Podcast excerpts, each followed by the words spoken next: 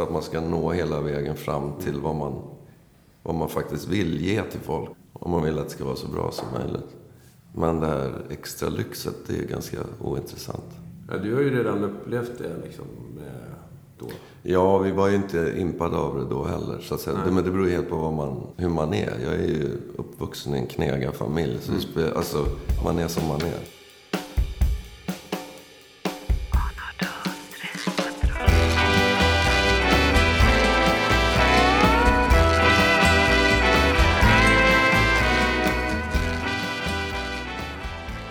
Som när vi skulle, mitt huvudsakliga band från början, Electric Boys, så när vi var i LA så skulle vi fota omslag till den första plattan där. Och då var Mana, tror jag, hon var äldre och hon kände liksom massa folk. Hade växt upp och hade hand om Yardbirds fanclub och såna grejer. Så hon kände en snubbe som hade fotat Hendrix och som kände Hendrix. Och det, så hon bara, men han borde göra ett omslag. Så hon tog dit honom. Så vi mötte upp honom på hennes kontor då när han kom in. Det första jag lade märke till var en stor jävla turkosring på pekfingern som han hade så här. Jag bara, nice ring. Det är en sån som Hendrix hade ju. Ja, jag fick den av honom. Det är så här, den bilden som man sett på alla bilder. Helt sjukt. Sen fotade vi i Stevie Nicks sovrum. Det var det som blev omslaget. Han bodde i samma hus. Herbie Worthington heter han. Han är med i Hendrix-boken. Jag frågar så här, hur stor var Hendrix egentligen? Fan, han var väl inte så himla lång liksom. Nej, han var ganska liten och smal. Fast han hade så stora händer och så här stort huvud. Så han såg liksom större. Men då är det en bild när den här snubben står och håller i Hendrix. När han ligger så här liksom i boken. Så bara, kolla bilden i boken så får du uppfattning. Så då var den här Herbie, han var stor liksom. Man just när man bara sitter och håller som ett litet barn och bara ligger helt sjukt. Jag har ju skrivit gitarrist, sångare och låtskrivare här som överskrift på dig. Ja. Du är mycket på en gång. Ja, men det är liksom, det går ju hand i hand på något vis. Jag började ju spela gitarr, men det kändes, man vill inte spela covers hela livet så att säga. Så då började man försöka skriva låtar och sen så kände jag ingen som sjöng. Så då fick jag lov att börja sjunga och så. Det är så? Ja, den vägen här. Ja. Men då börjar vi då. Välkommen, det här är podcast, kommer att bli podcast nummer 7. Och jag sitter här med Conny Blom. Ja. Och jag tänker, jag brukar öppna med lite så här snabbfrågor bara så vi kommer igång och sen så får du dra din story. Cool. Yrke, vad skulle du säga? Ja, musiker. Födelseplats? Stockholm. Vad är ditt första musikminne? Det är nog I found my thrill. Jag fattar dem, ett av dem i alla fall som jag kommer ihåg väldigt långt tillbaka. Vart var det någonstans jag kommer ihåg? Ja, men det var liksom bara såna, en av de låtarna som man kommer ihåg från man var jätteliten, så lirades liksom i köket hemma. På radion typ. Eller kassett eller vad det var. Men den kommer då. Sen känns det som in the summertime when the weather is high. Men den kom ju senare. Men det är ändå så här liksom tid. När den kom, det var inte jag gammal. Mango Jeremy. Ja, precis. Vilken var den första skivan som du köpte själv liksom? Jag köpte It's Only Rock and Roll. Singen med Stones, men den har jag, det som jag ser som den första plattan, det var Killer med Alice Cooper som var liksom första vinylen. Och då var jag bara 9 år, men det var liksom den första som jag köpte själv efter att ha lyssnat på Beatles och allt det där. Jättemycket hemma. Men det var jävligt stort när man köpte den och med ormen där och häftigt, och så hör man ju på någon låt när han hänger sig så när luckan faller ner. Ja. Så här, man satt med hörlur och 9 år och skitskraj. Tyckte det var astufft. Köpte du den skivan för att det var en coolt omslag? Eller hade du liksom... Nej, jag hade liksom sett bilder på han i Tiffany, tror jag hette, så. Och innan dess, då hade det ju varit typ, alltså, allt det här som morsan och farsan, Beatles och sådana grejer. Så när jag såg liksom bilder på honom så började man ju... Det var ju skithäftigt, var det här liksom.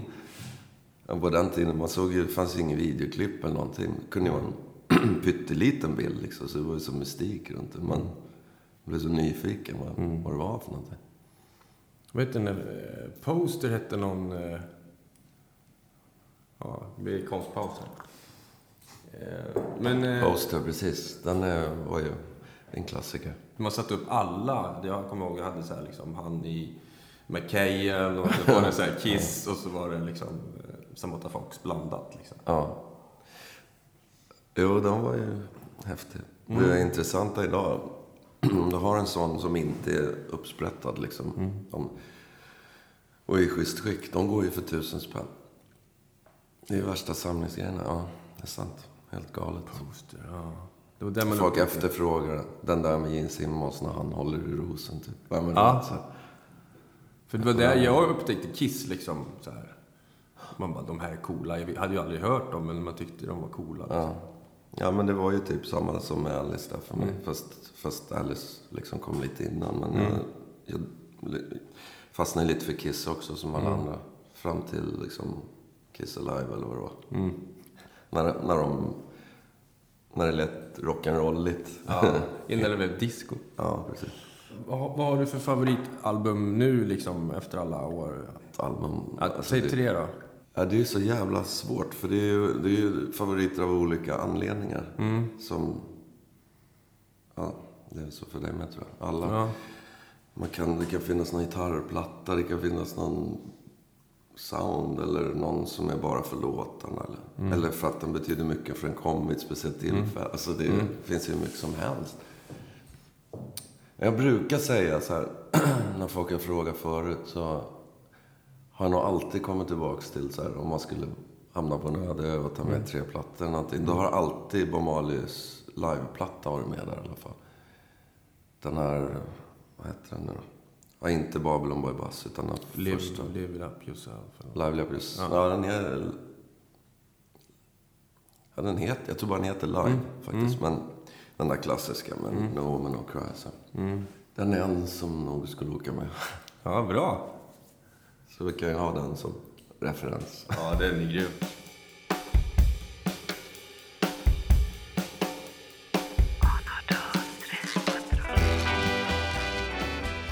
Kan du nämna så här några som har format dig som liksom artist och genom åren? Var du kommer ifrån det musikaliskt liksom, förutom Beatles och... Som gitarrist så... Made in Japan med Deep Purple var viktig. Det är någonstans någon sorts grundgitarrljud också som jag har bärt med mig hela tiden. Fast det är inte ett försök att göra det så. Men det finns någon referens där som man haft med sig. Ställa in en förstärkare för att spela in så är det någonstans. Det där tror jag som jag hela tiden strävar efter. Så den har betytt mycket... Ja, det är den enda jag kommer på raka. Sen är det mer, jag tycker att man ofta går igenom så perioder att det är någon platta som betyder jättemycket, så kommer någon annan som betyder jättemycket för att den har något annat och så håller på sådär. Så att de enda som jag verkligen kan peka på, det är ju typ de där som kom, som hände för att man var ung och de kom vid ett speciellt tillfälle, så därför är de så extra speciella. Nu för tiden tycker jag att det är svårare att ta in en hel platta som man gjorde då. Alltså rent där, bara få in den i systemet för att det är så mycket annat. Då kunde man sitta och tumma på en skiva så här i 4 veckor och lyssna på den hela tiden. Ja, men så är det verkligen. Allt går för fort idag. Eller för fort, men det går fortare. Ja, men nu eftersom jag håller på att spela in min soloplatta själv, så vi hamnar i den där diskussionen vid något tillfälle just om att folk, att det här med sida A, sida B och sådär. Man har någonstans lite, eller jag har fortfarande lite det tänket i huvudet när man liksom sätter ihop en platta. Men det är extremt få som det liksom betyder något för, tror jag. Alltså, just, ja men låtordningen, det var som någon sa, men det är bara att lägga de bästa låtarna först. Det är de som, alltså det är där folk går in på Spotify ungefär, så hör om dem. Och sen om man är intresserad så klickar man sig vidare. Men det här om att ha någon jävla plan om att någon skitbra låt ska komma sist för det är en så bra avslutning, så det är ju så, ja, då kanske det blir att ingen hör den istället. Ja, nej, så är det. jag kommer nog ändå fortsätta tänka så. Bra koppling. Det funkar i mitt huvud liksom. Men är det som om du skulle göra en setlist till ett gig liksom, ungefär så att sparka in dörren? Ja, det är ganska lika faktiskt. Plocka ner det. Precis, jag tänker nog rätt så. Ja. Ja, jag tror det är ganska lika där. För du kommer släppa en skiva på svenska nu. Mm. Är det den första svenska skivan? Mm. Spännande. Ja, det är intressant. Det blir liksom... Det blir andra fraseringar. Det blir lite annan... Ja, men så sångar också med alltså, uttal. Det handlar ju om... Du vet ju så sjunger. Om inte annat att man... När man ska ta en ton så har den olika så här, placeringar på något vis. Jag kan inte sånt. Men jag vet att det är så. Liksom. Huvudklang och bröstklang och allt vad fan det heter. Som jag inte har någon koll på. Men då när man helt plötsligt sjunger med svenska ord så blir det andra vokaler och grejer. Så då, när jag gjorde det först var det lite så här, hur fan ska man liksom hålla ut på bokstaven U? Nej men liksom, det har man aldrig gjort förut och sjungit. Nej, just det. Men, nej, bara en sån petitess. Men det var ju så här, ändå ganska roligt. Man märker att det är ganska annorlunda ändå. Men vad är det för stuk? Är det rock liksom? Eller? Ja, det är det, absolut. Det är ju... Man hör ju att det är jag, det tror jag absolut. Eller det gör man. Mm. Men det är lite mer, om man skulle kalla Electric Boys för så här arena rock och bredbent. Och, så är det här närmare Hendrix och Doors. Och så, alltså lite nakenare och lite mer, lite coolare rock eller vad jag ska säga. Även om det är öset också. Så, men... Ja, lite luftigare, lite mer dynamiskt kanske. Är det en Hammondorgel med i soundet också? Mm. Och då var det lite seropiano, men det är Mats Schubert från Bo Kaspers. Han spelar ju helt sjukt bra så att man behöver inte ens säga något. Det bara... Ja, just det. Han har bra referenser också. Han gillade band. Och... Ja, men han fattar... Jag måste nästan berätta för det är så rolig story. Vi blev indragna i något så här projekt i Decibelstudion och skulle spela in uppsatt band med, och så var det Rockis med på bas och så var det Netterman som spelade trummor och grejen var vi skulle bara typ jamma fram olika grooves och olika liksom teman och sådär så Carl Michael Hallefsson som prodda kunde typ säga så här, gör något spännande som låter lite så Pink Floyd eller testa något som är mer det och det. Så här. Och varenda gång jag spelade så kändes det som att han... att keyboarden var så... Det fick ju allt det jag gjorde att låta mycket bättre. Jag vet inte, det var något konstigt. Som jag bara sa, shit det här är ballt. Och så måste jag testa han. Så då drog jag så här, Burn, riffet med Purple och sådär. Då hängde han ju på direkt. Och så jag bara, okej, den här snubben... Han har liksom min skivsamling. Ja. Och sen när jag kom hem, då visade det sig att min... bokare hade jobbat med dem mycket så hon kände ju honom och sa ja du vet väl att ni är födda på samma dag alltså samma dygn vi är födda. Nej. Så det var så också så kul man bara ja nu fattar man ju varför det bara limmar man behöver typ inte snacka det är bara spela och så blir det bra så här. Det är skitspacet. Så du har en egen John Lord liksom är det? Ja exakt. Fan. Ja, det är lyxigt faktiskt för det man.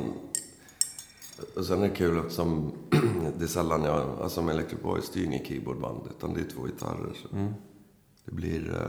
öppna i helt andra dörrar. Vad står det på din rider då? Om du har någon? Ja, jag är ju jätteenkel. Jag har inte ens gjort någon rider till mitt eget. Så att jag kan ju bara utgå från Electric Boys rider. Men det är ju... Vi vill ha... Ja, vad vill man ha? När man kommer fram så är det just med lite kaffe och smörgås som man har åkt länge. Så här. Och sen på kvällen brukar man få käk på stället och sen är det bara... Jag brukar ha 2 flaskor Amarone och några bärs och så massa läsk och vatten. Ja, det är super. Inga så här jobbiga grejer liksom? Nej, fan. Och det är inte ens det ibland. Liksom, det är ingenting som... Det är ingen som står och faller med det. Nej. Fan, Bruce Springsteen var en 6-pack, tror jag. Bud Light eller någonting. Ja, precis. Ja, de har lagt fokus någon annanstans på att vara jobbiga. Så det är väl bättre att man gör det. Ja, det tycker jag också. Men det är också spännande att höra folks... Det går ju så mycket stories om så här, de vill ha det här annars de inte på. Van Halen och M&M's och allt. Ja. Vi slängde in att vi ville ha rökelser. Lite mer som, det var en sån här liten rolig grej. Men också för man gillar det. Men det är också kul man ser folk om de verkligen har läst Ride. När de kommer tillbaka och säger jag är jätteledsen, vi har verkligen letat men vi kunde inte hitta någon rökelse. Man bara, det är okej. Det går ändå. En fråga som man har fått. Vad fick du för musikbetyg i skolan?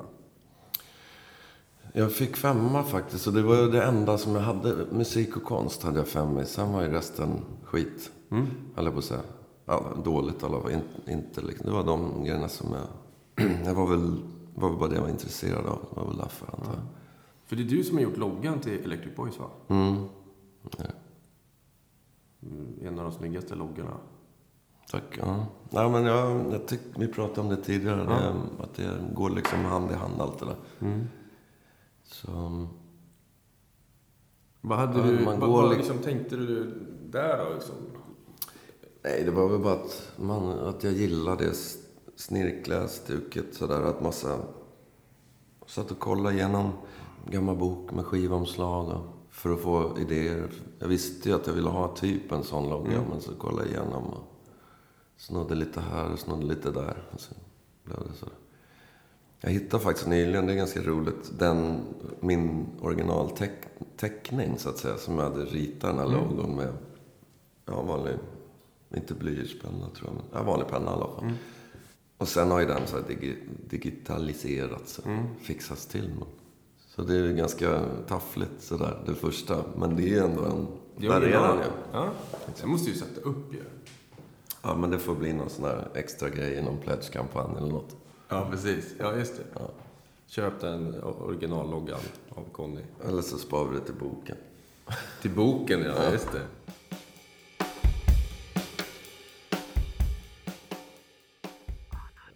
Men jag tänkte om du skulle kunna dra din story liksom hur du börjar med musik och sådär och hur du kom in i band och sådär. Mm. Ja, den är ju ganska lång, men om man ska göra den enkel så växte jag upp med Beatles och allt det här. Det spelades mycket musik hemma och sådär. Och sen hörde jag typ Ballroom Blitz, tror jag. Det var väl en av de första låtarna som jag själv bara gick rå igång på. Typ, vad fan är det här? Det här är häftigt, liksom. Då var jag typ 9. Så då började väl det. Sen började jag spela gitarr när jag var 11, men jag ville börja tidigare, men då var det... Det fanns ju en massa lektioner i skolan då. Men då var alla ville spela gitarr så de var liksom fulla. Så då fick jag börja spela trumpet istället. Vilket var värdelöst. Det blev inget bra. Jag tyckte inte det var kul. Men sen kom jag i alla fall in när jag var typ 11 och började spela gitarr. Så fick jag ingen elgitarr förrän efter 3 år eller något sånt. Så att jag fick harva och spela massa Bach och sånt där. Jag tyckte det var kul också, men... Det var ju bra att morsan insisterade på att jag skulle liksom lära mig att spela akustiskt först. Så man verkligen fick grunderna i det. Mm. Ja, sen började man ju sätta upp band och... Jag ville ju bli Björn Borg också samtidigt, ungefär där någonstans. Så det var... Man spelade gitarr och tennis. Fast tennisen, jag gick i tennisskola och så, men det räckte liksom aldrig riktigt fram. Utan jag var ganska bra, men jag vann aldrig.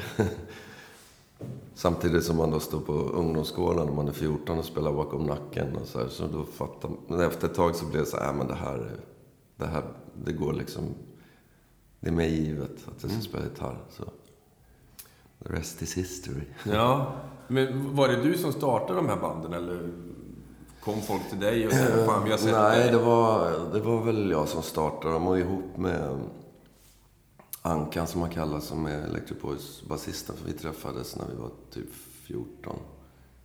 Han var inte med i det första jag gjorde, men ganska tidigt där så började han och jag spela ihop. Och sen när jag var 17 då kom jag med i Neon Rose, för de skulle återförenas.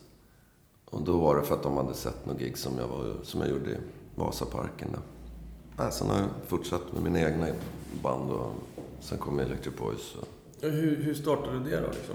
Ja, då var ju den här basisten med, så det började ju där och sen... hur startade det? Jag vet inte, sökte folk och... Mm.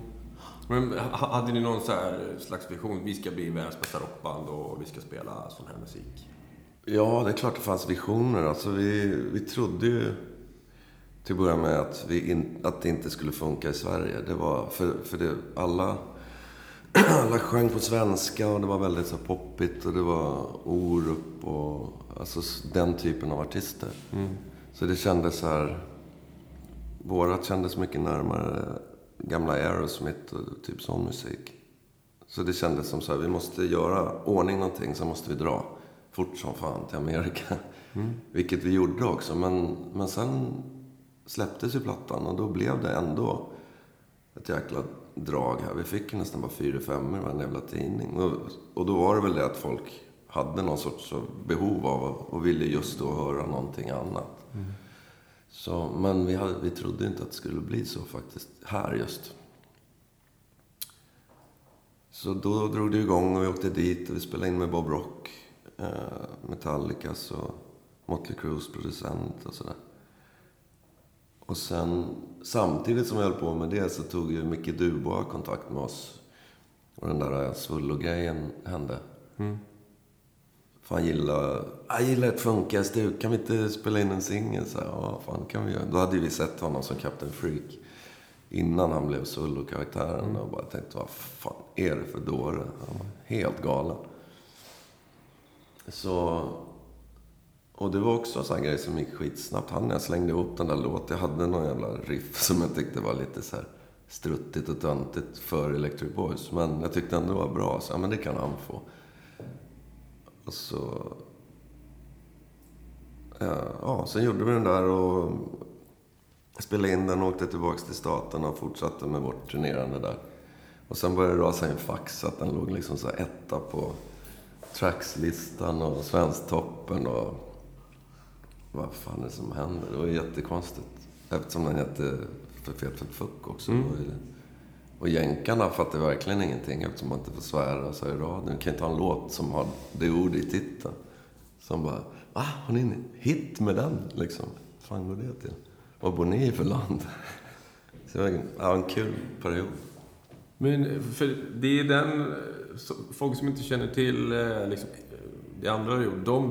Det riffet kan ju alla nynna. Mm, precis. Det är många som... Ja, exakt. De som inte är Electric Boys-fans vet ofta vad det är i alla fall. Ja. Jag kommer ihåg, då när den kom så var jag på någon så här bandyläger eller något så här. Och då var det ganska frikyrkligt runt det där. Men alla frikyrk, liksom, pojkarna satt och spelade den här riffet. Ja, så här, innan prästen kom liksom. Okej. Så att de var så att det... Jag skulle bara veta. Ja, precis. Men skitbra riff alltså. Mm. Var det något som du satt och bara hemma och pula med eller? Ja, men ett av alla riff som kommer upp när man sitter och spelar typ. Ah. Och sen tänkte jag väl att det var bra, men så sagt jag. Det var lite så här, alltså det är lite så här struttigt också, så att jag tyckte inte att det var tillräckligt hårt så att säga för Electric Boys, men det är ju ganska typiskt att den låten blir så stor då också. Riffet är ju hookigt, men det är ju för att det var Micke och för att det var den titeln och liksom hans karaktär. Det är som folk brukar fråga, ska ni köra den och så här. Vi har gjort det. Jag gjorde det vid 2 tillfällen. Det ena var när vi gjorde 25-årsjubileum gig på The Base. Eftersom det var så stor låt. Så vi slängde in den och körde lite av för att folk skulle få vara med och sjunga. Och sen gjorde vi den med på Bandit. På deras Rock Awards. När deras snubbe där var uppe och sjöng. För att han brukade tydligen göra covers på den. Och det har liksom alltid... blivit ett jäkla drag tydligen, så den då gjorde vi det också, men annars så har det ju så här, det är ju mycket en mycket grej helt enkelt. Det blir inte alls någon effekt om jag sjunger den. Den är rolig. Jag blir fortfarande glad faktiskt när man hör den. Jag lyssnade på den på vägen hit så här. Är det? Ja, jag satt och gick igenom lite så här. Kom din blomma. Man blir glad. Man blir det. Ja. även nu när man är vuxen så kan man fortfarande tycka att ja, men det är bra liksom. Ja. Det är bra. Ja. Ja. Då var man ju bara glad att någon som skrek fuck liksom. Ja. Var lite då var det bara, fan det här är fett liksom. Men ja, den funkar fortfarande på medelålders män. Precis. Synnerhet på dem. Synnerhet på dem. Ja, precis.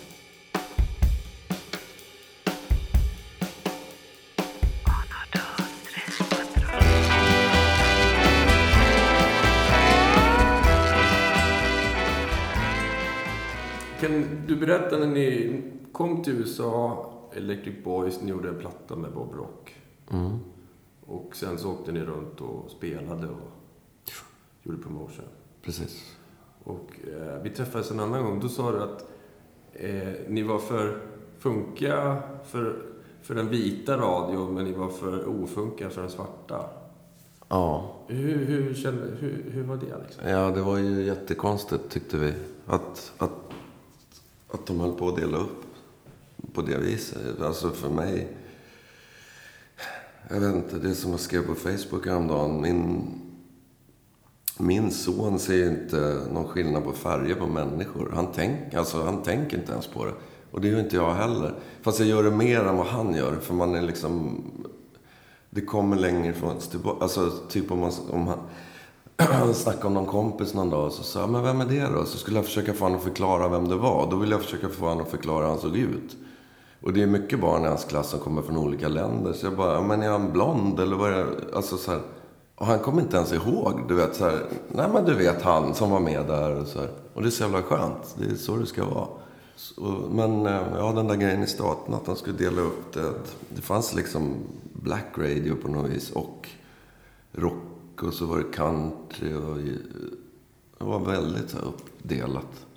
Så att ett rockband då kommer in och är lite funky som då enligt dem anses som liksom svart musik. Då var det lite struligt vad de ska skicka till för radiostationer och sådär. Mm. Skickar de till båda eller? Jag tror de skickar nog mest till rockstationerna, det tror jag. Det var ju de som i alla fall som spelade sen, vad jag vet i alla fall. Men jag vet ju, det var ju lite samma med Dan Reed också, Dan Reed Network som vi ska ut och turnera med i oktober. De hamnade ju också i någon sån här konstig mellangrej. Det var hans grejer, ja det kanske också var lite funkigt. Ja väldigt, alltså det var mer funkigt än vad vi var. Vi var ju mer, om jag ska hårdra det så var vi mer ett hårdrockband än vad de var. Jag tyckte de var lite närmare typ Prince och lite med det stycket. Nej, men så det är lite konstigt, men det känns som det fortfarande är sådär. Jag tycker, vi hade den diskussionen med det bandet som jag har med Pappa D också, Ringo Franco. Mm. Att om man tänker att vi ska spela på festivaler så, okej, vad finns det för festivaler? Det finns massa rockfestivaler. Och det finns lite mer alternativa och det finns reggae-festivaler såklart där han spelar med sina och andra projekt och gästar och reggae-grejer och sådär. Men det känns som där också att vi hamnar i något sådär, det är ju ett rockband men Pappa D, han toastar ju och det är ju reggae. Men det är ju inte ett reggae-band så vi kan inte spela på de festivalerna. Och det, så vi snackade om det nyligen faktiskt, att det blir lite så här. Folk är så jävla dum, enkla i att det måste vara så här. Det måste vara så självklart och enkelt för att det ska. Folk vill stoppa in det i kategorier. Man vill fatta att det här är droppar. Ja, precis. Och det är ju det man någonstans här går emot som en jävla kärring mot strömmen. Att, jag menar, att ha ett vanligt rockband eller vad ska jag säga. Det finns ju många som helst. Mm.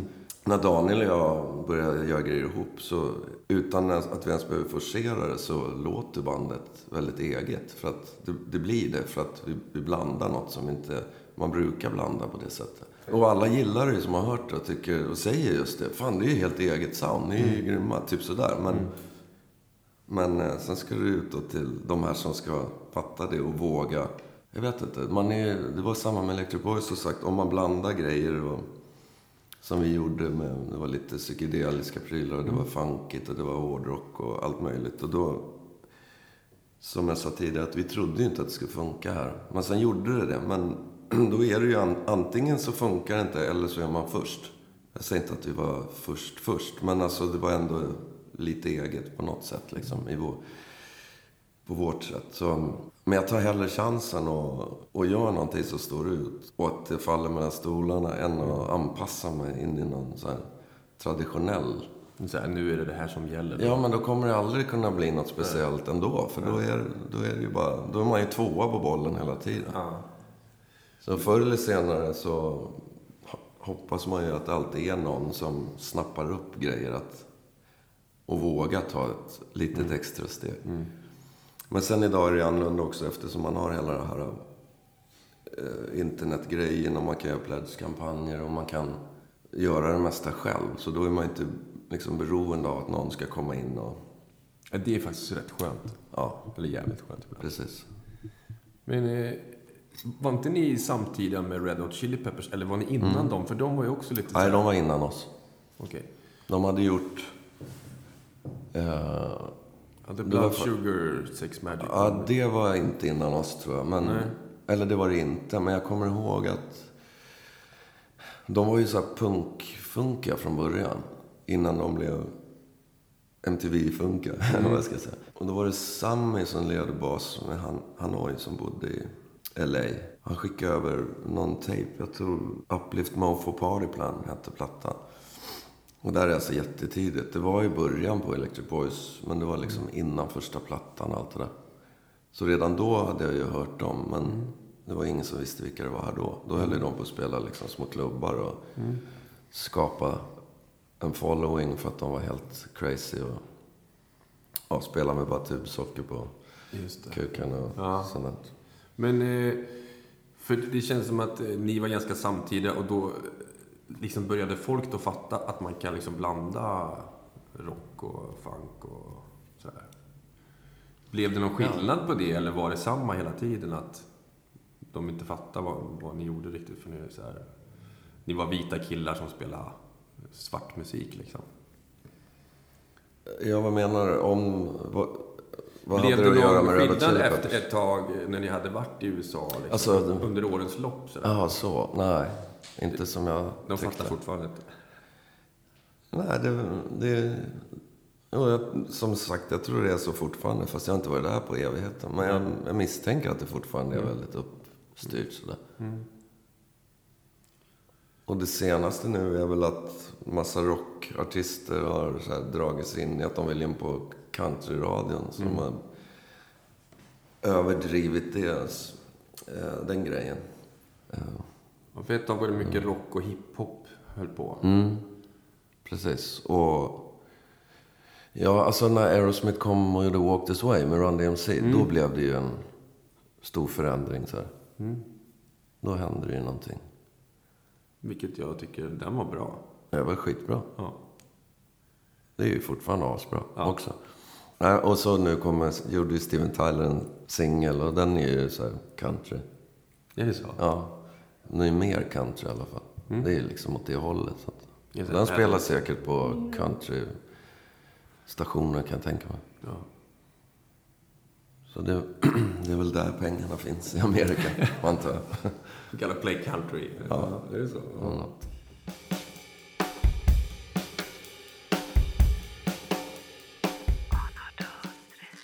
Ni gjorde ju några plattor där och sådär. Mm. Hur länge var ni i USA? Eller var ni där kort period? Eller fram och tillbaka? Eller? Ja, vi höll ju på i... Vi gjorde första plattan 80... Eller första singeln 87 och sen kom vi första plattan, gjorde vi väl den 88, 89 där någonstans, jag kommer inte ihåg exakt. Sen blev det 3 plattor innan vi lade ner bandet 94. Men vi åkte ju mycket fram och tillbaks. Vi hade ju skivbolag i Amerika och England. Så det var ju mest, vi turnerade här, England och Amerika under flera år hit och dit så. Men ni hade ju en låt som var väldigt populär på stripklubbar. Mm. Lips and Hips. Ja. Det var någon som sa att när man gick in då runt den tiden så var chansen väldigt stor. Ja, var man sa det. Var det så? Det var nästan varenda gång nästan när vi kom till någon ny stad så kom det någon och sa fan, de kör ju den här låten nu på den och den stripklubben. Men Dit gick vi inte. Nej. Det var ju kul att höra. Den hade väl ett sånt, den handlar ju om en strippa så att säga, texten. Mm. Så det är inte så konstigt. Nej. Men sen hade den väl det där groovet också som Aerosmith bland annat hade gjort också tidigare. Det är många fina riff som du har hittat på. Om man är torsk för riff liksom, då ska man lyssna på dina grejer tycker jag. För att det är, och sen att du också lägger in så här sitar innan och så här. Vågar hålla på med det där. Och speciellt då.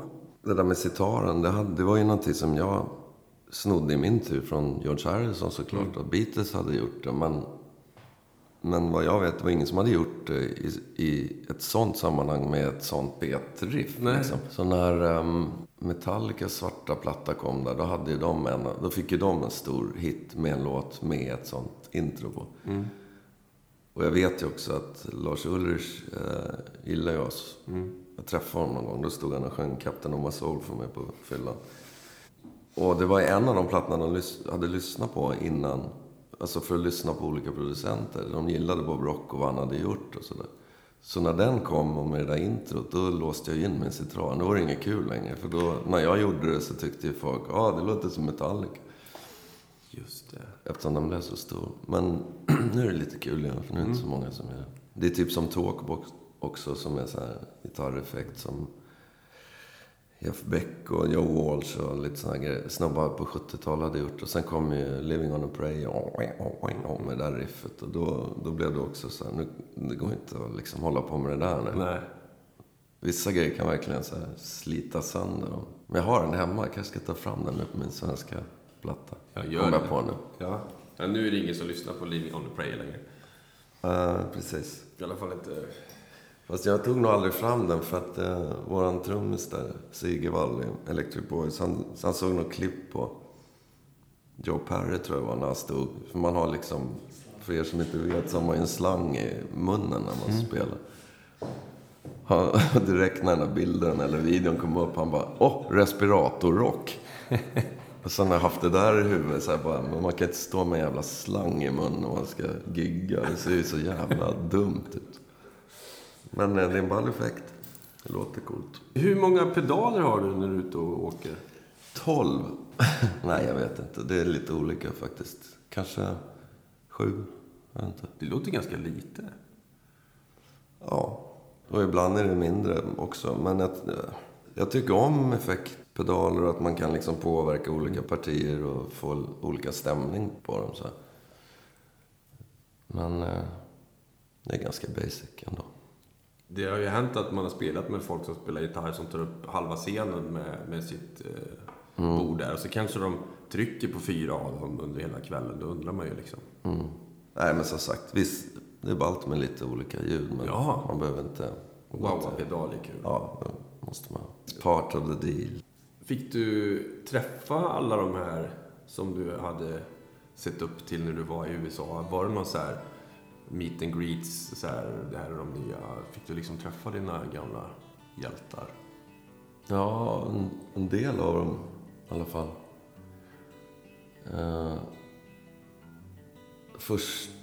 Det första kom på nu, det var innan vi kom dit precis, så så sa vår manager, men nu är ni i Los Angeles, det är lika bra att ni får se hur det funkar direkt, sa han bara, så vi ska gå på en fest ikväll och så gå upp där i Beverly Hills någonstans. Och då var det någon advokat som jag tror han jobbar med för Walt Disney faktiskt, och så massa grejer i musikbranschen, så det var ju, han hade ju fett om man säger så, men där var det i alla fall fest om man fyllde år och då. Så vi kommer upp där. Den första snubben jag ser när jag kommer in i själva vardagsrummet, det är Bob Dylan som sitter i soffan. Oh, shit. Med solbriller på sig. Och sen så sången i Journey var där, kommer jag ihåg. Och där var innan vår platta hade släppts. Då kom det fram en sån där typisk bimbo och bara, hi guys, I love your record. It's really awesome. Jag bara, it's not out yet baby. Så jävla dumt. Men det var första, men jag pratar inte med Dylan för jag vet att du kommer fråga den. Ja. Som sagt. Nej, men sen har vi, man har fått reda på massa grejer efteråt som har varit kul, men som man inte visste då. Till exempel att jag träffade John Corabi, sångaren i Motley Crue då, som var med på någon platta som många tycker är typ de bästa. Men då berättade han att Tom Eli hade varit och kollat på oss i LA. Alltså, vi kunde inte sluta prata om den där giggen. Vi snackade om det i typ 2 veckor. För vi blev så jävla inspirerade.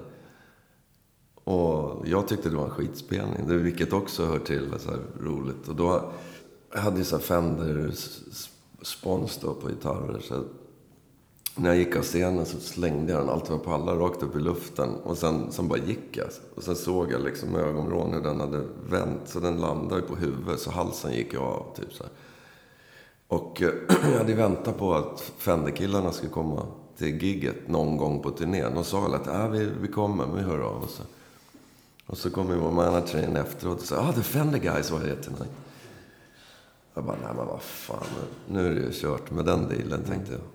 Så, men de hade bara varit där och sen hade de dragit, så jag tänkte, nej nu är de ju sura liksom. Men sen då ringde jag upp dagen efter och bara, jag måste bara säga, jag hade en skitkväll och bla bla. Nej, det var ju grymt ju. Och så här, kom upp på fabriken så får du hämta några nya halsar, du vet. Otrolig skillnad mot hur det funkar liksom i Sverige. Ja. För de var det bara, fan det här är ju rock'n'roll ungefär. Här hade det blivit så här, så där kan ni inte göra mot vår gitarrer. Då hade man ju, ja men du vet. Så som svensk så trodde man ju man hade gjort bort sig, men de tyckte det var skitbra. Mm. Så de bara lassade på mig. Nu är det på gång, kom nu kör vi. Ja. Ja, för du spelar mest på eller bara? Ja, och sen har jag fått en specialbyggd gitarr som heter Fridged Custom Guitars, precis. Och den är lite så special för att den är i stereo och ja, solo eller unplugged som det heter. Fast det är inte unplugged om det är el, men sådana gig. Som också är grym. Men jag är verkligen en Fender-kille, totalt. Spelar du Acke fortfarande sådär? Sitter och spelar Bach och... Nej, inte sånt. Det är mer, då är det mer blues. Eller att man... när jag skriver låtar så kör jag på det ibland hemma. När du ska ut och spela med din svenska grej nu, kommer du lira Acke eller ska du bara el? Det är nog mest... Det kommer ju vara akustiskt på skiva, men nej, det blir nog... Jag har inte tänkt så långt. Nej, det blir nog el. För att det är inga låtar som är... Acke på det sättet, utan det är att kanske versen är så, men sen så kommer jag i alla fall igång med det, kanske på refrängerna. Eftersom jag är ensam gitarrist så blir det nog att jag kör hjälp på allting. När du stampar dig inom sjön. Ja, höjer volymen kallas det. Härligt. Men och sen fick du ju träffa en stor idol till båda oss, Keith Richards har du träffat. Ja. Jo, precis. Det var ju via Daniel då, pappa D, som känner dem, hela den familjen. Så var vi kolla i Oslo när de spelade och jag hängde inte riktigt med. Vi stod i en sån meet and greet innan gigger. De hade lite snittar och sådant. Så vi står och snackar och så kommer Keith Richards fru och hans dotter då fram till Daniel. Och det är kram och vi står och snackar där och sen... Sen bara tar dottern med Daniel och drar iväg. Och han bara, häng på så här. Och så ner i en massa gångar där. Och sen går jag förbi något rum som det står Mick Taylor på. Och jag bara, okej, nu är jag här. Så här. Fast då visste jag inte ens att han var med på turnén. Så det blev, vad är det här? Han med? Och sen kom jag in i ett rum som är så här marockanskt. Det luktar rökelse och grejer. Då fattade jag, shit, det här måste ju vara Keith Richards rum. Sen kom han in precis efter och morsade. Det coolaste med det var att det var liksom ingen fullgubbe man snackade med, utan han hade helt klar blick och kändes inte alls som någon sådär rockmyten som är helt sabb, utan han var supercool. Jag snackade lite med Daniel där först och sen så vi växlade några ord, men sen man kände så han var ändå på väg. Det var typ en timme innan eller någonting, så skulle han gå och så kollade han på mig garva, så frågade han, "Are you ready to rock?" Så han bara, I don't know, what time is it? Hans assistent kollade, you got 1 hour, Keith. Well, okay, all right. Så gick han hällde upp en liten så här vodka grogg och så gick han och Ja, sen gick vi upp och skulle kolla, så kom de in och började med Jumpin' Jack Flash, så ställde skåpet. Det var kul. Fan, lirar ju fortfarande bra tycker jag. Ibland. Ja, det gör han väl. Det är ju... Jo, det tycker jag. För, vi pratade om det en annan gång nu, att man vill ju att det ska gå bra för Stones. Liksom. Mm, det att det ska svänga och att det ska vara bra. Liksom. Verkligen. Jag missar dem i Stockholm här. Var du på det giget? Ja, vi spelade efteråt det. På det här Solidaritet Arena. Mm. Men jag såg inte det giget. Men det var ju bara några veckor efter det här. Ja. Men det var många som var på det giget som sa, fan, de kan fortfarande svänga. Ja. Det var liksom satt ihop. Ja, men de rockade lite mer just den svängen där. Jag tyckte det var bra där. Mm.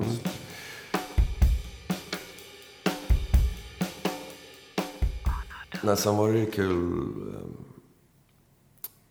Vi träffade Alice Cooper. Vi spelade ju förband till honom 2 gånger. Eftersom det var eftersom det var den första hjälten. Ja. Så var det ju jävligt kul att träffa honom. Också supertrevlig och laid back. Hade du med dig din skiva så här? Nej, faktiskt inte. Jag är inte intresserad av det heller på det sättet. Utan det var mest...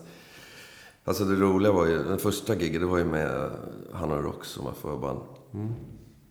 Och sen lever vi förband med Electric Boys också.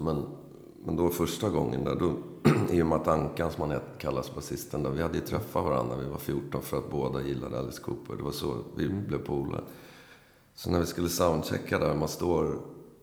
Vi har våra grejer bredvid varandra och står där och ska ratta en ljud på sin Marshallstapel där. Så var det någonting som stod precis bredvid som, med någonting överhängt så här. Så vi kollade oss runt och det var någon som såg, och så lyfte vi på det där skynket och kollade. Då är det giljotinen som stod precis liksom bredvid. Då blir man ju så här lite full i skrattet. Det här hade man inte kunnat trott när man var 9. Satt med den där plattan och var skraj om man skulle stå där. Han var skön lirare faktiskt. Han kom in båda gångerna och ville liksom snacka efter giggen. I remember Lips and Hips, great song. Mm, vi ser. Ja, så det var kul. Sen, en annan anekdot, jag gick med min grabb till när de spelade sen tredje gången jag träffade honom. Då var det på Gröna Lund. Men då var vi bara där och kollade och vi skulle gå in och hälsa på dem efteråt. Jag sa åt min son att han skulle få komma med och klappa Alice Orm och sådär. Så kom vi in där och så... Och just det, först så säger Alice, det är ganska kul. Han bara, hi guys, how you doing? Sen började han snacka om att Beatles har ju spelat här. Han var liksom 15 år själv. Can you believe it? The Beatles played on this stage. För det var den här lilla teatern där. Han hade fortfarande den där liksom... Ja. Han tyckte det var helt magiskt att han fick sitta och signa grejer på en scen som Beatles och spela.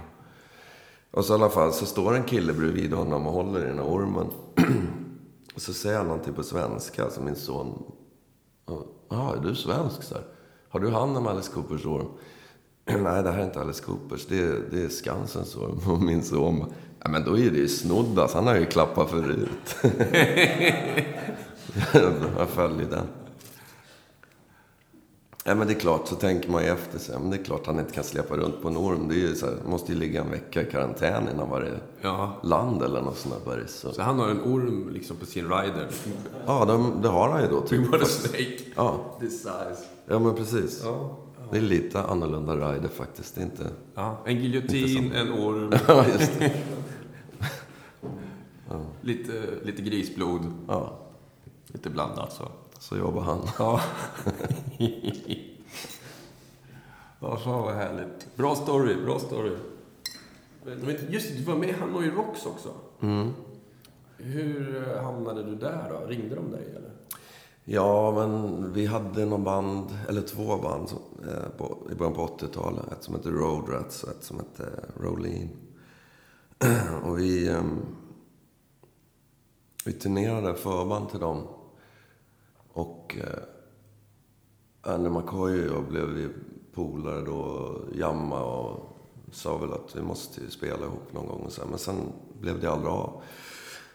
Och sen nu då på när det nu var 2000 4, 5 eller något. Mm. Så träffades vi igen. Han var hemma hos mig en sväng och såg alla skivor som satt på väggen. Och så sa han, fan vi har ju samma skivsamling. Och såg att han hade något i huvudet. Och sen drog han. Sen ringde han några dagar senare och tyckte att jag skulle komma och köra. Och det var ju skitkul. Men jag tänkte, det här kanske... Man tänkte väl inte att det skulle hålla i 4,5 år. Utan det hade varit kul om det bara var 1 år också. Mm. Men det rullar ju på. Men det var kul och så? Ja, man är inte med i ett band i 4,5 år om det inte är kul. Men hur... Och så ligger vi och spelar i Japan flera gånger också. Jag har ju... Och liksom, ja, andra länder som inte jag hade varit förut, vilket var kul. Men speciellt Japan, för det är så annorlunda. Men är de så här galna som folk säger, att de bara så här skriker och gråter och... Ja, faktiskt. De är verkligen fans. Om de gillar ett band, då är det all in. Mm.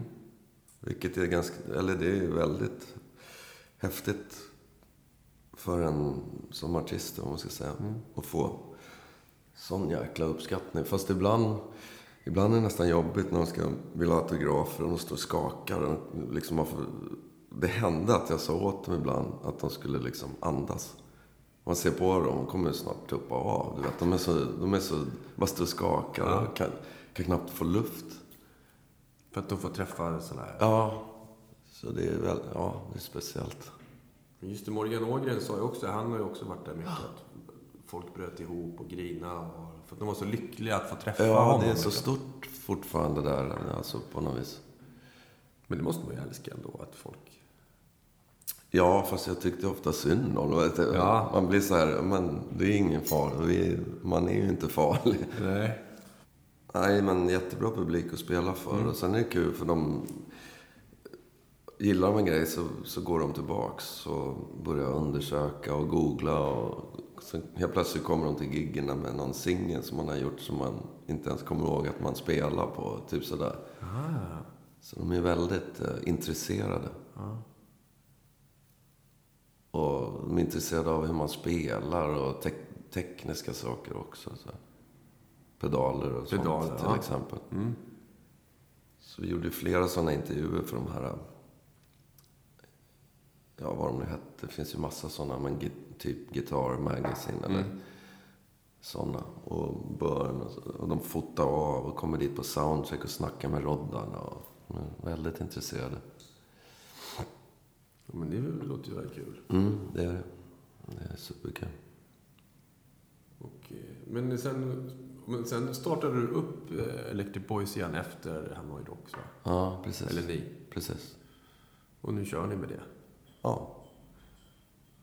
Och sen är du med i Medborgarna? Ja, det är ju så här partyband som vi har haft med Anna Åström och Svante Drake och... Bennet Fagerlund och Pertan, en kille som var med förut som inte är med längre, men det har hållit på 100 miljoner år nu. Men det känns fortfarande som att man bara, det är inte ens som att man har bildat ett band, utan den bara finns där. Det är ganska roligt. Starta verkligen så här på kul, och så är det fortfarande på kul. Men jag spelar in lite grejer faktiskt i Jannes. Han har inrett och fixat ordning hemma så att man kan spela in bra, så att det kanske kommer någonting på tiden.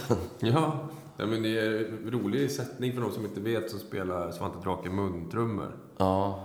Det är inte så många band som har det. Nej, precis. Han är väldigt, väldigt egen. Och så att vi inte har basist, utan det är lite Doors-tricket att keyboardkillen spelar basgångarna med vänsterhanden. Och så är ni olika karaktärer liksom. Du är ju såhär rocksnubbe och så är det liksom Janne. Ja, Janne som har sin otroliga röst. Mm. Men det är därför det har varit kul också. Det har aldrig, även fast det alltid har varit ett coverband som träffas när vi har möjlighet att göra lite gig hit och dit. Men det har liksom aldrig känts så, för att det blir något annat. Mm. Ja, det är kul band.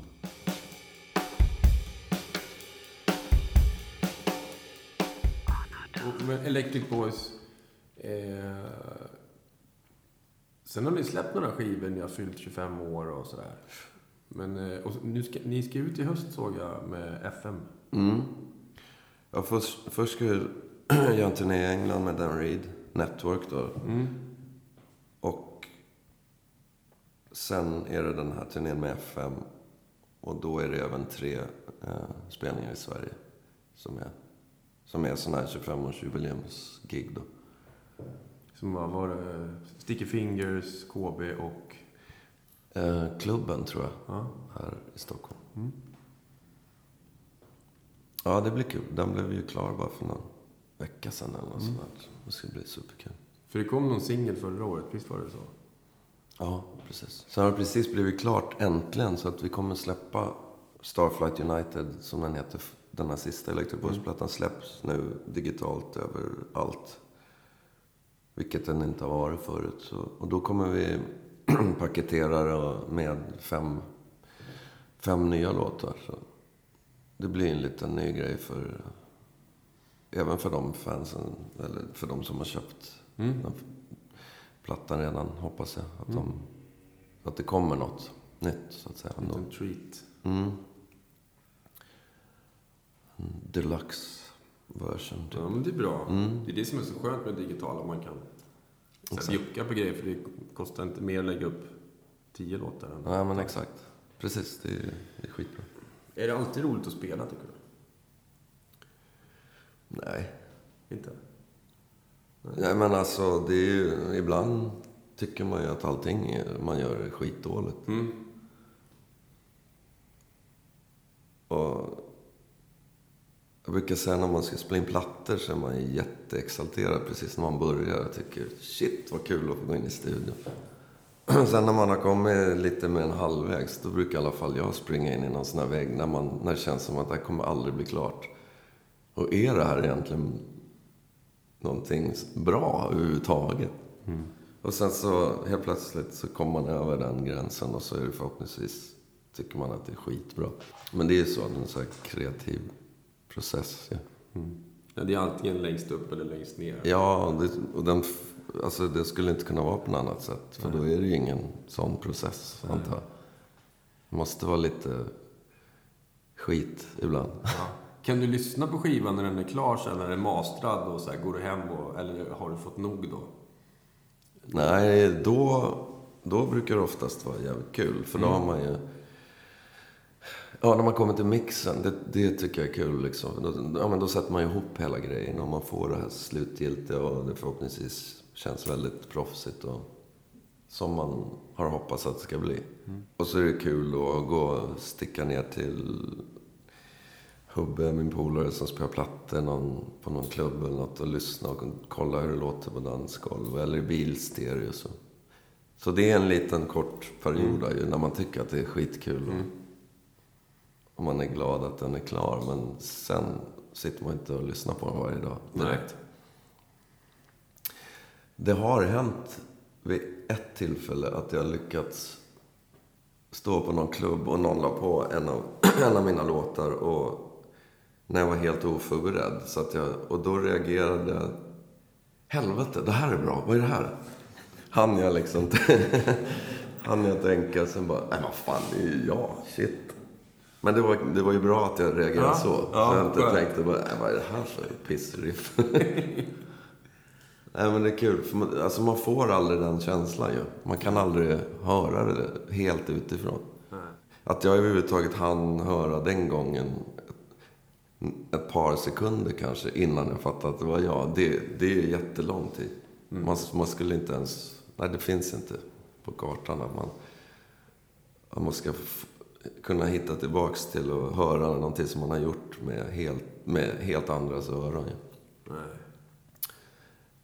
Kan du stå så här, fan det där kunde vi gjort bättre, eller liksom, hör du felen eller inte felen, men så här, eller kan du liksom verkligen njuta, men fan det här blev bra liksom?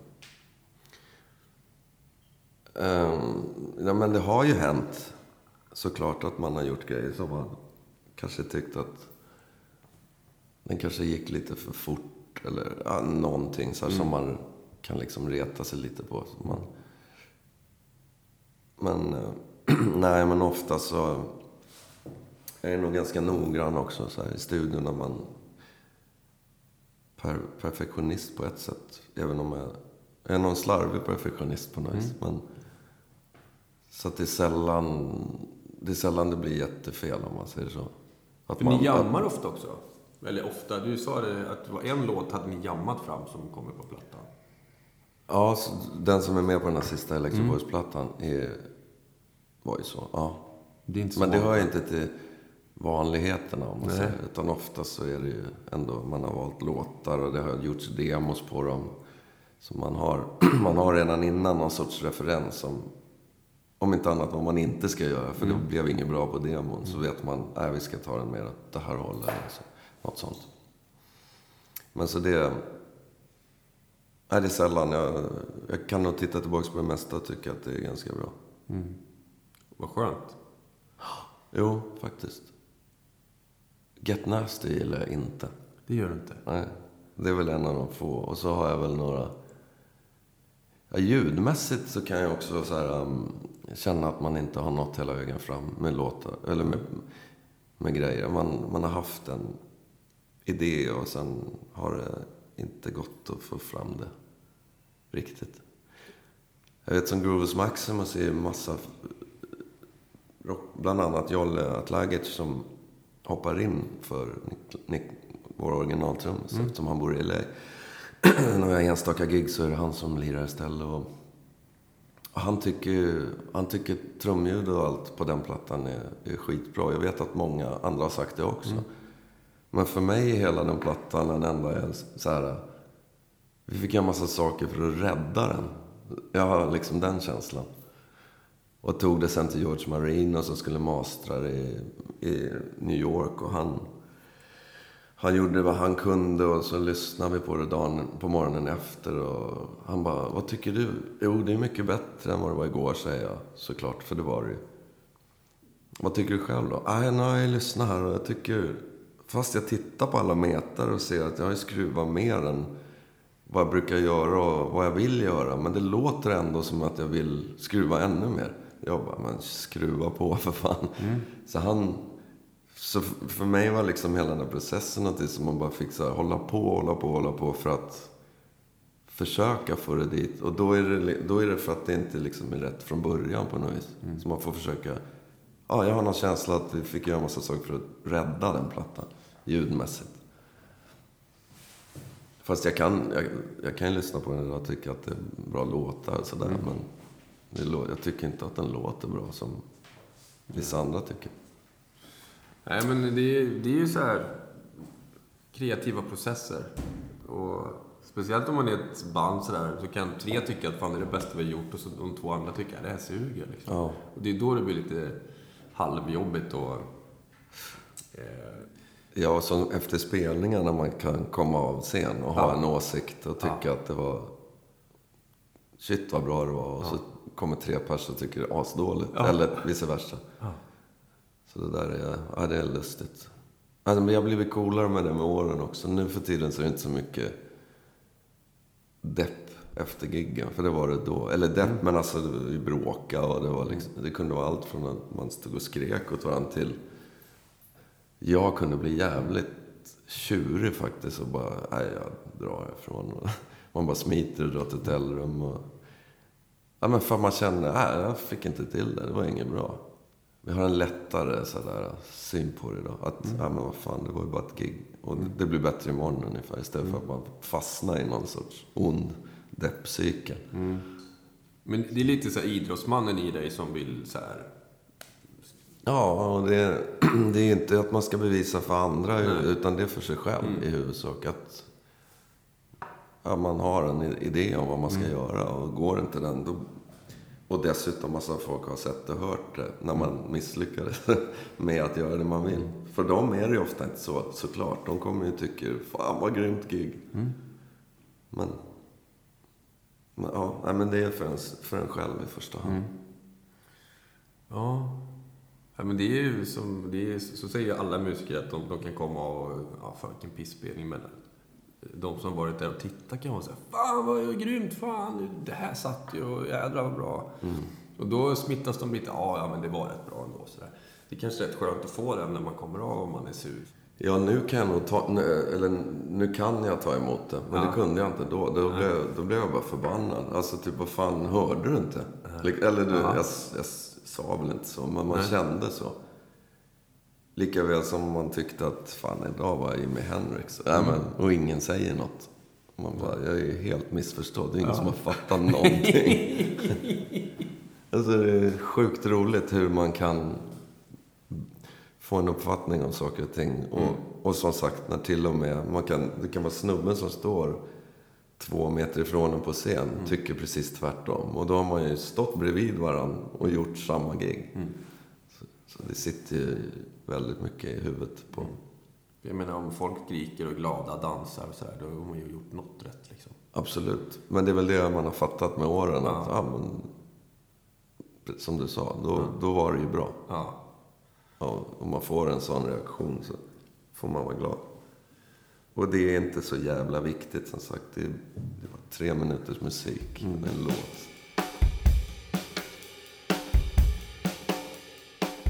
Men hur viktigt är liksom musik för oss i allmänhet liksom? Jag menar, jag skulle inte kunna leva utan musik. Hur är det för dig liksom? Nej, det är samma såklart. Men jag tror det är viktigt för folk. Alltså, folk använder det som någon sorts parfym i luften och städar. Nej, men alltså det är... Om man kan höra en låt och förflytta sig till tiden och komma ihåg första kyssen. Alltså sådär. Så att det berör ju folk och på alla möjliga sätt. Så jag tror att det är väldigt viktigt med musik. Även om man inte spelar, så att säga. Mm. Och vi har pratat om det innan, så att det är jävligt tragiskt just nu. För nu är det lite svårt att leva på sin musik om man inte säljer ut jättestora... Om man inte giggar stora gig och sådär. För att på nätet är det svårt att tjäna pengar på streamingtjänster och sådär.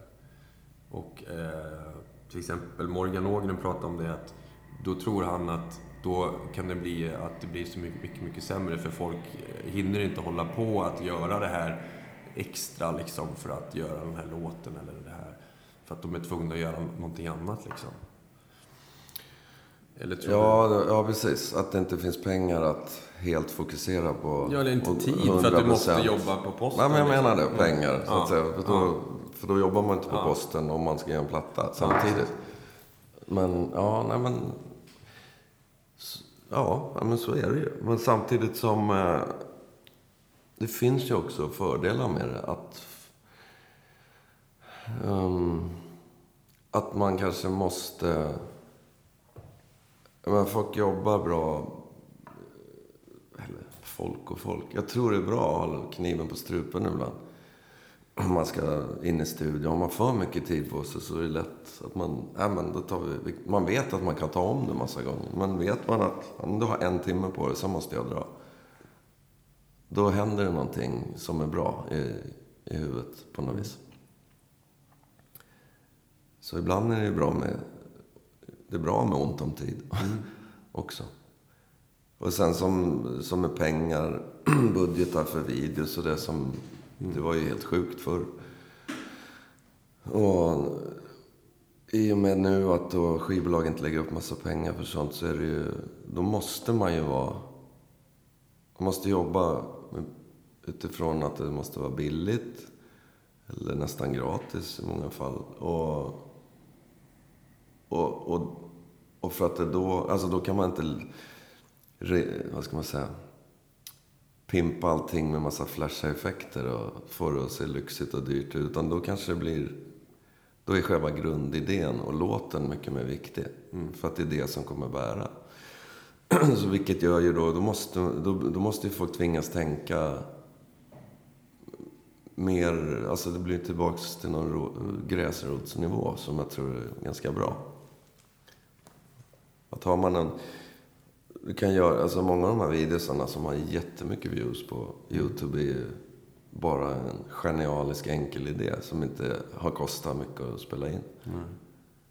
Så det måste ju inte vara dyrt och det måste inte ta en jävla massa tid. Men bara... Det är någon sorts... Finns kreativiteten och... Vissa möjligheter måste ju finnas. Men som sagt, du kan ju göra coola grejer med telefonen till och med. Precis. För en bra låt är en bra låt. Det spelar ingen roll om du spelar in den hemma eller om du spelar in den på världens dyraste studio. Är det en sugerlåten så kommer den ändå suga. Ja. Liksom. Skit in, skit ut. Ja, men precis. Det är skönt att folk kanske fattar att ja, men gör en bra låt eller någonting. Ja. Då kommer den kanske bära ändå. Sen är det alltid lotto. Vad det är som flyger och inte. Men som tur är så håller folk fortfarande på liksom, med det de älskar mest. Mm. Ja, jag menar, när vi höll på första rundan med Electric Boys, då var det ju sådär så folk, alltså skivbolagen gödslar ju med pengar på, inte bara på oss, alltså på alla, det var ju så då. Mm. Så det var ju kul att få ha varit med om det. Men samtidigt så är det ju, alltså tiderna ändras ju hela tiden. Och det är ju bara, man får hela tiden bara se att det var det, för det är samma spelregler för alla. Mm. Så att jag känner inte att jag tycker att allt suger för att det inte finns massa pengar som faktiskt en del kan tycka, utan det är snarare okej, nu är det så här. Mm. Hur gör vi då? Mm. Ja, då får vi göra så här. Då blir det en pledge-kampanj eller då får man hitta på något annat. Mm. Lite mer pengar vill man ha, därför att man har idéer som man vill genomföra som trots allt kostar pengar. Man vill bjuda på en schysst ljusshow och man kör ett gig och kanske några effekter eller alltså sådana där grejer. Man har råd med en bra tekniker och ett bra PR. Men så är det lite sådana grejer, och det är inte lyxgrejer. Det är bara de där grejerna som man känner för att man ska nå hela vägen fram till vad man faktiskt vill ge till folk. Mm. Om man vill att det ska vara så bra som möjligt. Men det här extra lyxet, det är ganska ointressant. Ja, du har ju redan upplevt det liksom då. Ja, vi var ju inte impade av det då heller. Så att säga. Men det beror helt på hur man är. Jag är ju uppvuxen i en knegarfamilj. Så alltså, man är som man är. Vad vill du göra framåt liksom? Kanske en bok någon gång. Vad ska den handla om då? Nej, jag tänker bara man har ju...